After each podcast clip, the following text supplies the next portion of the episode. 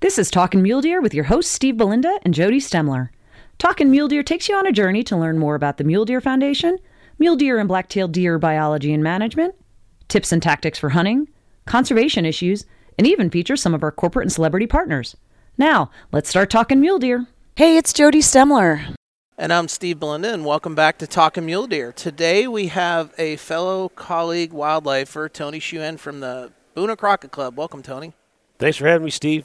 Tony is the executive director of the Boone and Crockett Club, has been for a number of years, but you have a long history in wildlife conservation. Yeah, I, have been around a while. I've uh, I worked. Uh, Where's the gray?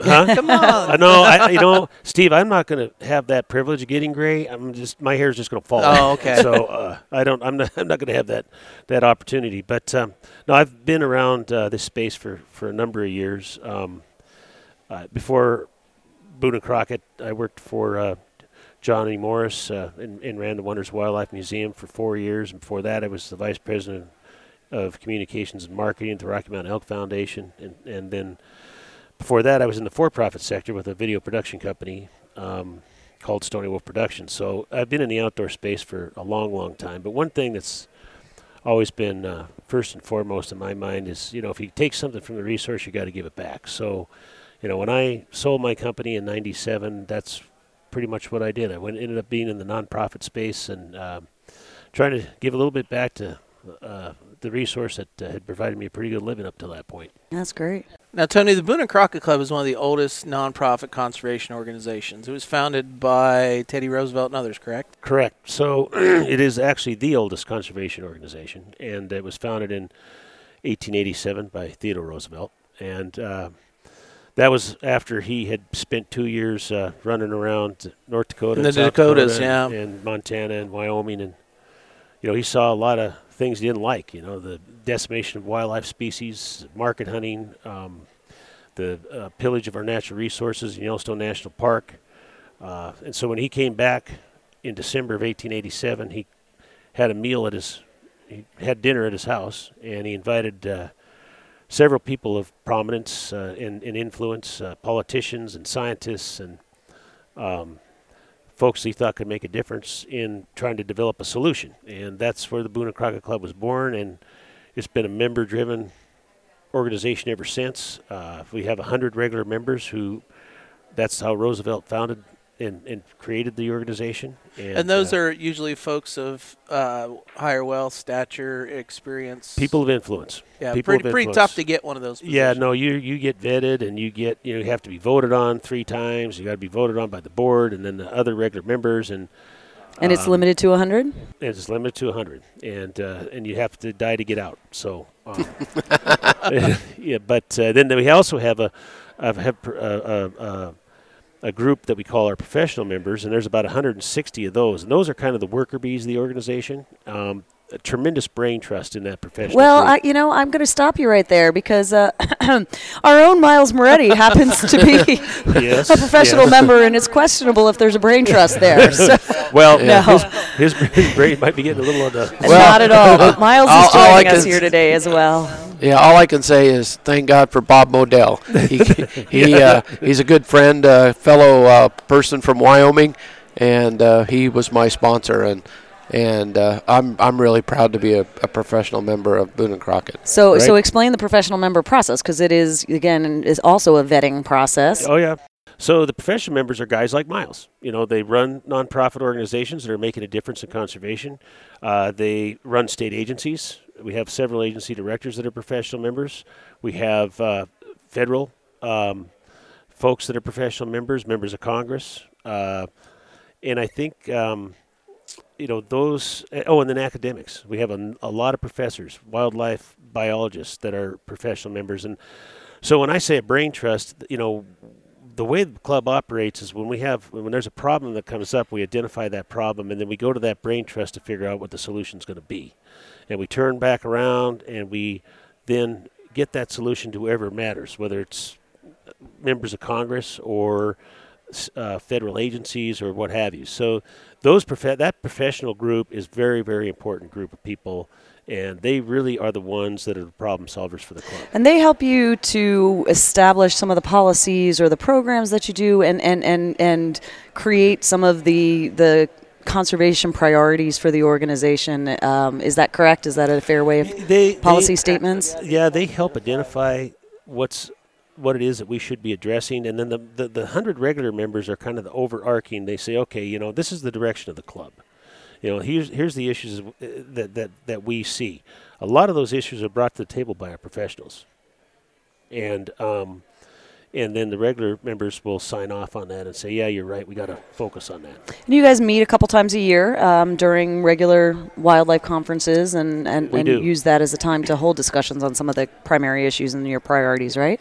Yep. So our annual meeting uh, of our membership is still the first Saturday in December in honor of when we were founded in 1887 by Theodore Roosevelt.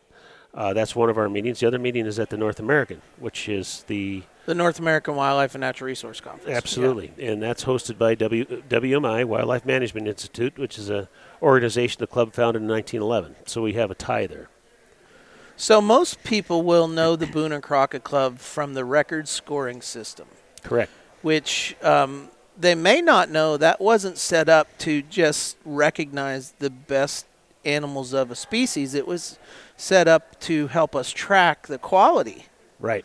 Of animals through a species through time. Yes. So the records program was started in the 1930s, and it was started because if you go back three decades before that, um, you know, one of the first things the club focused on was Yellowstone National Park in 1892, Yellow- Yellowstone Preservation Act. They they expanded the park, they protected the park, but then when Roosevelt became president, you know, they started the U.S. Forest Service, the National Wildlife Refuge System, uh, the National Park Service, and they also implemented state management of wildlife, did away with market hunting, made a whole bunch of. Uh, they passed the Lacey Act, so they did a whole bunch of things in that time frame that basically conserved land and set up a management system that would hopefully enhance wildlife populations. So in 19 the 1930s, they said, okay, well we got to figure out if this actually is working or not, and how can we measure our success, and that's how the records program came into being. I, at the time, I heard something today in a breakfast that, that this completely relates to, and it's something that I never heard.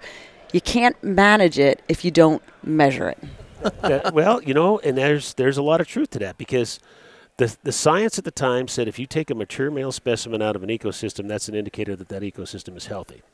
So the records program was created, and hunters encouraged to enter their heads into that system, and there's a there's a very meticulous way that we score those animals. You know, whether they're horned animals or antlered animals, there's there's a system that we use and that we have used for um, that was actually developed in 1906, but it was actually only applied in the 30s when we actually started soliciting hunters to submit their heads. And so that records program is is what we're known for. Um, in reality, it's about 10% of our entire mission budget, but um, but it is what we're known for, and it's a very integral part of our program because there's a data set there that wildlife managers use.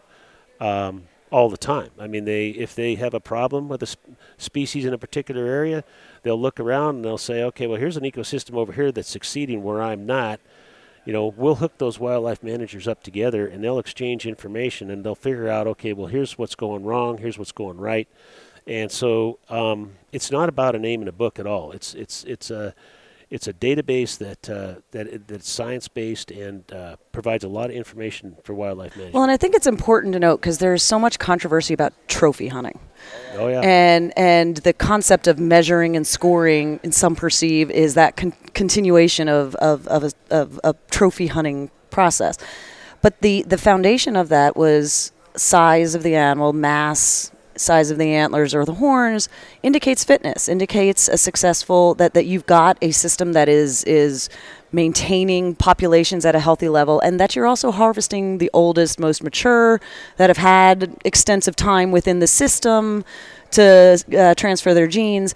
Can you tell us a little bit more about that and how that is that that the concept of a trophy and that having a high scoring boone and crockett animal is helping to again show that you you you've been successful that that it is trophy hunting for a score isn't necessarily what people think is this negative Right. Yeah. No. I mean, like I said, the the whole purpose of that of that of our records program is to measure how wildlife's doing.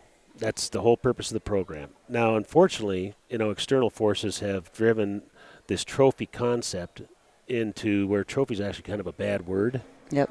But you know, it it shouldn't be because, the, like I said, it's those trophies are indicators that the, that the wildlife management in this country is working, on this continent is working, and um, it's not about uh, who can get the biggest critter. It's not a it's not a contest. It's it's a it's a legitimate science-based system that um, that's that has been used now for decades to manage wildlife, and people have um, you know want to get oh I want to get a booner you know that's the big thing and um, unfortunately you know that has become kind of a big deal for a lot of people for the wrong reason Well, there's a lot of money tied to it. You Oh, know, we've seen. Um, you know, a good example of this is how I. This year, I drew, I drew a pretty good elk tag in, in Montana, and I wanted to kill a, a mature bull of the highest quality in that unit, and so I used the Boone and Crockett scoring system to say, okay, here's how big the animal should be.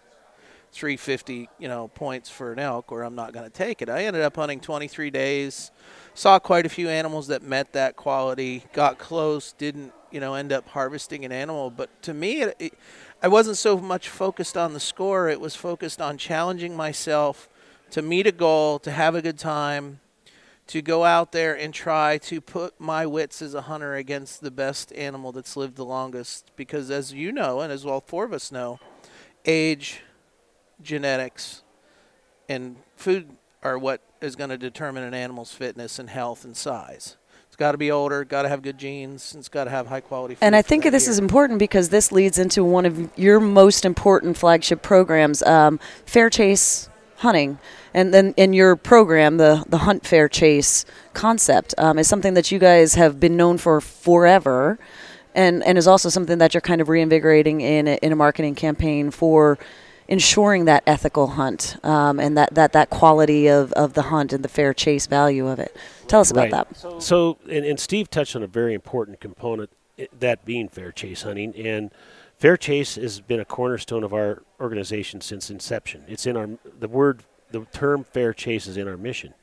Um, it's very important that when a record comes in, that it was taken under fair chase conditions. And like what you said, Steve, you know, you're out there, you're pitting your wits against the animal. Um, you decided not to shoot an animal, you know, and fair chase is not about killing; it's about hunting, and that's that's the big separation that that that we have. You know, we. Um, we have tenets of fair chase. They're very clearly articulated on our website, on our score charts, on, on everything that we produce. And um, but what it really boils down to when it comes to fair chase is what is the hunter thinking? What kind of decisions is that hunter going to make? And all you can do as an organization like Boone and Crockett is try to encourage that hunter to make the right decisions. Make the right decisions when they're the only ones out in the field and know what they're doing, right? That, that- right. that that ethic is ingrained. You know, one one of the things the Mule Deer Foundation and me personally being a professional member, we have actually uh, looked at uh, the Boone and Crockett Fair Chase policy, and our board uh, of directors actually adopted Boone and Crockett's Fair Chase policy as our policy. We follow the Boone and Crockett scoring system. We've adopted that, so our our organization feels strongly um, aligned with, with Boone and Crockett in, in in the principles of fair chase. Yeah, there's actually about uh, right now over 50 organizations and state agencies that have done exactly that, Miles, and we appreciate that because these are state agencies and organizations that realize that fair chase is important, and fair chase is uh, really really puts hunters in a positive light. It it, it, it is who we are as hunters, um, and the one thing that uh, you know several of the state agencies have done too is uh, we've actually trained official measures within state agencies. Several state agencies have come to us and they said, "Hey, you know, we want our biologists and our and our law enforcement people trained to be official measures," and they have taken further steps in um, using the scoring system to assess fines and restitution on uh, on animals that are taken. Yeah, so what you're talking about is if an animal meets a certain quality in a state and was poached, Right. they can assess extra fines and an extra deterrent, lose your hunting license Right. more than if it was an animal of lesser so many dollars per inch, or however they do it. I mean, different states do different things. Yeah, we have that in Montana. Yeah. We do have that in Montana. I tell you what, and, and Montana's got its act together on that. I mean, if you poach a, a, a trophy animal, you're you're in deep trouble. Yeah. you know, you're gonna Yeah. you're gonna it's gonna cost you a lot of money. You're gonna lose your hunting license. You're gonna lose your firearms. It's, you Well, know, and it's important because poaching of any kind obviously is something that, that all of us want to eliminate. But when you're poaching an animal, particularly then if you're also trying to pawn it off now as a trophy, um, this the, that's trying to deter the bad actors who are not using a fair chase ethic, who are not hunting within season, who are taking these economically valuable but also important to that particular forest system or whatever out of the uh, that, that that's going to be that much higher and hopefully it's going to deter a person from making that kind of a choice if there's that much more of an implication to it that's that's that's what needs to happen, and it just and it can't just happen in Montana or a few other states are, that are doing that. It needs to happen across the continent, you know, nationwide. Um, you know, the it's interesting about poaching because um, the term poaching and the term hunting are often interchanged, and you saw the best example of that in the media storm that happened after Cecil the lion was harvested in, in Africa. You know, the media had a field day with that, and they used hunting and poaching interchangeably those in, interchangeably all throughout that. And, and, you know, the club said, you know, this is not a good thing. You know, it's making hunters look bad. And so we started a campaign. It was the Hunt Fair Chase campaign. And, and, and coupled with that, we looked hard at, at, at poaching itself. And, and, um, and we did a study that was funded by Leupold. Um, you know, that, that we looked at all 50 states. We did surveys with the law enforcement guys. You know, what, what kind of restitution do you guys have? What's the basis of your restitution? Um, what kind of fines do you have? How, you know, how do you base those fines? And we got all that data that we turned around and then shared it back out with the state agencies. But um, there was two other issues that we didn't even know about that were uncovered through that research. And one was there's states out there that don't have legislation that even addresses poaching there's judges out there that if they do have statutes in place that address poaching, the judges don't assess these fines. They don't. Um, they, they see it as a victimless crime. Their their dockets are so full that poaching cases get shoved to the bottom, and um, and then we started looking at what economically that cost conservation, and we're not looking at a small amount of money. You know, the sample state we looked at. Uh, and I won't say what state it was, but the sample state we looked at, by the time we looked at the detection rates, the number of poaching cases that were not detected, the number of poaching cases that weren't prosecuted, um, we were looking at tens of millions of dollars that was left on the table. So you, we, when you're looking at a value of, of what, whether it's a doe or whether it's a buck, what there, it has a value to the to the public, and um, those those those economics are, are staggering when you're looking at, you know, how are we going to fund the North American model in the next 50 years? How are we going to support our system that, you know, globally is, you know, we're, we're the global envy of the world with that with the North American model, and, you know, it's sitting right there. You know, we got to start prosecuting our po- uh, pro- poaching cases because Well, if we don't, Unfortunately, poaching's not going away. I mean, you Right. mentioned earlier why the club was formed. You know, I live at the doorstep of Yellowstone. I read a lot about the history, and it was really the poaching in Yellowstone that drove a lot of the Absolutely. founders and the conservation movement in this country.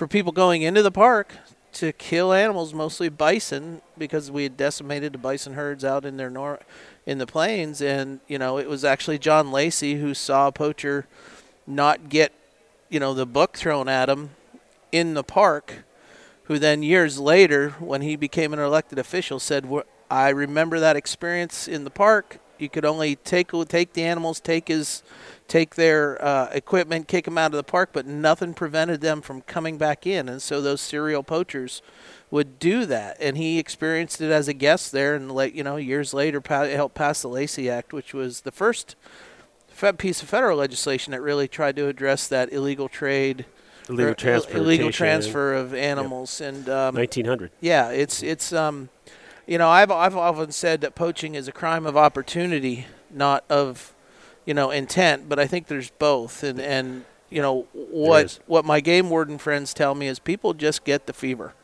They do, and, and you and you're and you're spot on, Steve. There is two. You, you got your subsistence guys that are just need some meat in the freezer. You know, it, poaching is illegal.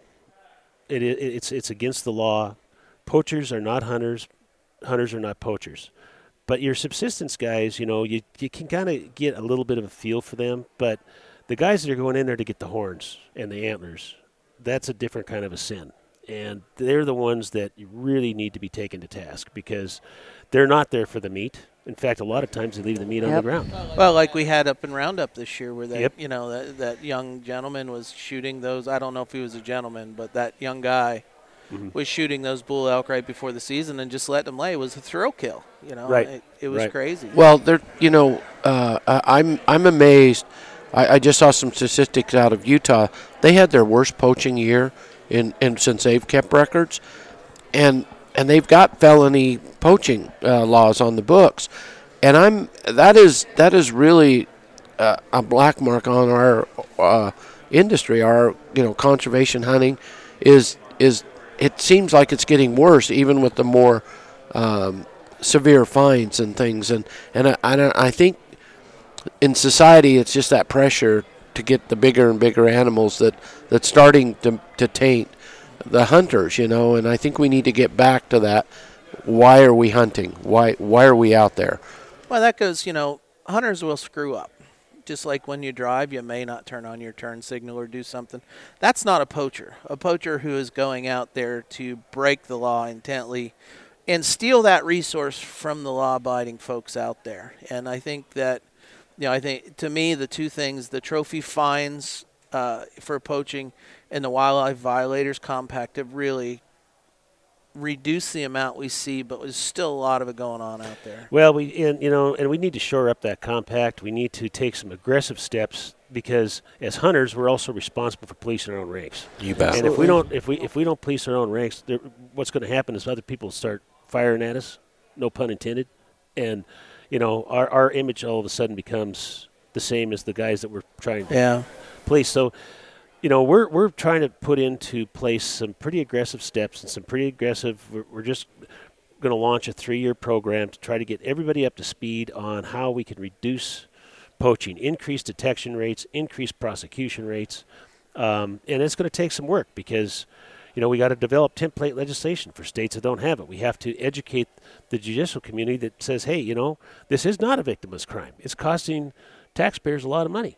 And um, so that's going to be a, a, a, a program that we're going to move forward, or an issue that we're going to move forward over the next three years. To again, it's almost a preventative measure. We have to protect the image of the hunter. We have to protect the image of the hunter because the hunter is what shoulders and and the fishermen. I should you know I can't forget our, our, our friends with fins, but you know the hunters and anglers in this country support the entire system, and um, you know if we can't protect that image and, and, and the antis start chiseling away at that, poaching is just one easy target, and you saw it in Cecil. You saw the exact. what So the happened. message for our listeners is if you know a poacher, you see poaching, turn it in. Turn know it your in. tip line. Yep. Do not tolerate it as an ethical hunter. I mean, sometimes it may be friends and family, but talk to them. Let's try to nip this in the bud. Let's help the club, help the Mule Deer Foundation, others address this issue. Now, t- now, Tony, you said something earlier about using science, and for the longest time, I thought the record book was just that. And then just a few years ago, you worked with Jim Heffelfinger and a couple others to look at uh, bighorn sheep, and you actually published a paper t- based on the record books on whether there had been a decline in certain species. And, and, and can you visit about that a little bit? Yeah, you know we did, and and that's what the that's what that database is intended to do. I mean, over over the decades since the 1930s that we've used that, you know, we can look back and we can do studies on okay, bighorn sheep's a good example, you know, um, and and the work that Jim did. Uh, you know, we looked at uh, over time have sheep got smaller. Well, we hear that all the time. We've killed all the good animals out there. Well, uh, and I and I'm going to tell you, that's not the case. You know, uh, the our wildlife managers have done an outstanding job in this country, not only on sheep but on all the other big game species. Frankly, the only the only species that has not fully recovered beyond expectations is bison, and that's simply because we don't have landscape to put bison on. Um, but that's the only reason. And in that, in the case of that paper, um, no sooner was that paper published than we found a new world record, and it, it wasn't just a small one. It was like you know that the new world record bighorn uh, outpaced the previous world record by almost seven and a half inches. That's the one up on the island. That was up yeah. the one up on it now. And again, That wasn't a, that was an animal that was killed by a hunter. It was found dead. It was not, but it's still the you know in in Wild Horse Island up in the Flathead Lake, you know that has been an incubator for sheep for since the 1940s. They've transported hundreds of sheep off that island to help populate other areas, but the previous world record came out of Alberta. So even though it was a found head, the new world record, those sheep populations are doing fine. And well, and we're still producing high quality mule deer. I mean, I look Oh, yeah. at I look at the pictures we get sent to us at the Mule Deer Foundation, and I you know read the trophy watch section of Boone and Crockett, and there's some great mule deer being killed out there. Oh, there was some. You know, um, we had what miles, four of them in, Yes. the, in in the awards program. Yes. that were you know, I mean, in that awards program, which just happened, um, you know, that that's another measurement, and it's kind of like the book you talked about that Jim did, the the paper. You know, that program is something that we have every three years, and it it uh, it has animals that made the the top five animals in all 38 North American categories. We ask them to come and put those heads on display.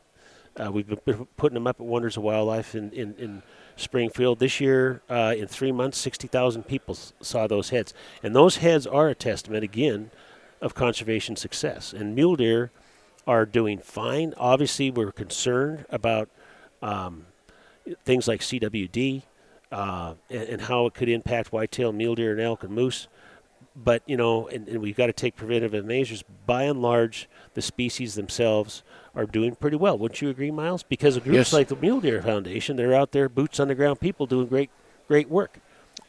Well, the other thing is it allows us to do when you look at range wide, mule deer may not be doing as good as we want them to at MDF, but it allows us to focus where we need to focus.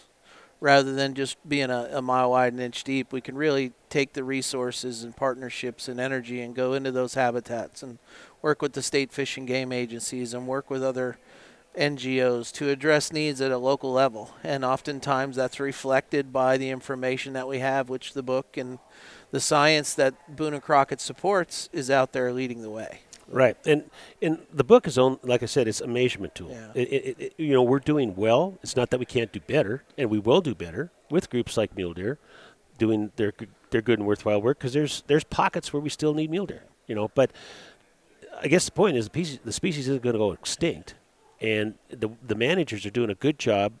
Uh, the groups like Mule Deer Foundation are doing a good job, and uh, you know we still got work to do. But uh, you know we're we're we're we're we're maintaining what we have and what we should have.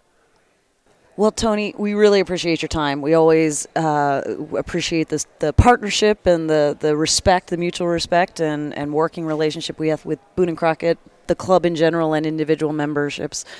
Thank you for your time today. We really appreciate you taking your time out of your busy day. But uh, is there any final thoughts that you might have that you want to share? No, you know I just appreciate the opportunity to share a little bit of knowledge uh, about not only the organization that I'm with, but also how we work with other organizations and and how we fit into the whole conservation picture and then just big picture conservation what some of the issues are that we're facing. And uh, Steve, Jodi, Miles, it's great to visit with you guys. And thanks so, for Tony, me. I got to ask you this before Okay. we go. Am I going to see, if I go to the book, am I going to see Tony's name in, in the record book at all? Yeah, you know, I've worked for the outfit, but I've not been able to be lucky Tho- enough those to- perks don't come down. That's not No, something you get. you don't just automatically get your world No, record.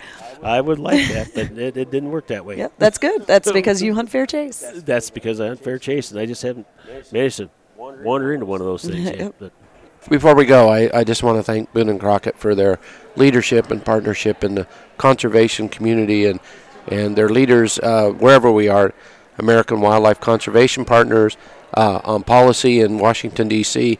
They do so much. I mean, we just were able to touch on just a little bit today, but, but uh, we're proud to be affiliated with Boone and Crockett Club. Yeah, absolutely. thanks, Miles. Until the next time, this is Jodi Stemler. And I'm Steve Belinda, and thank you for talking mule deer. Thanks for talking mule deer with Steve Belinda and Jodi Stemler. The Mule Deer Foundation is the only conservation group in North America dedicated to restoring, improving, and protecting mule deer and black-tailed deer and their habitat. MDF is a strong voice for hunters in access, wildlife management, and conservation policy issues. To find out more, visit www.muledeer.org and stay tuned for the next episode of Talkin' Mule Deer.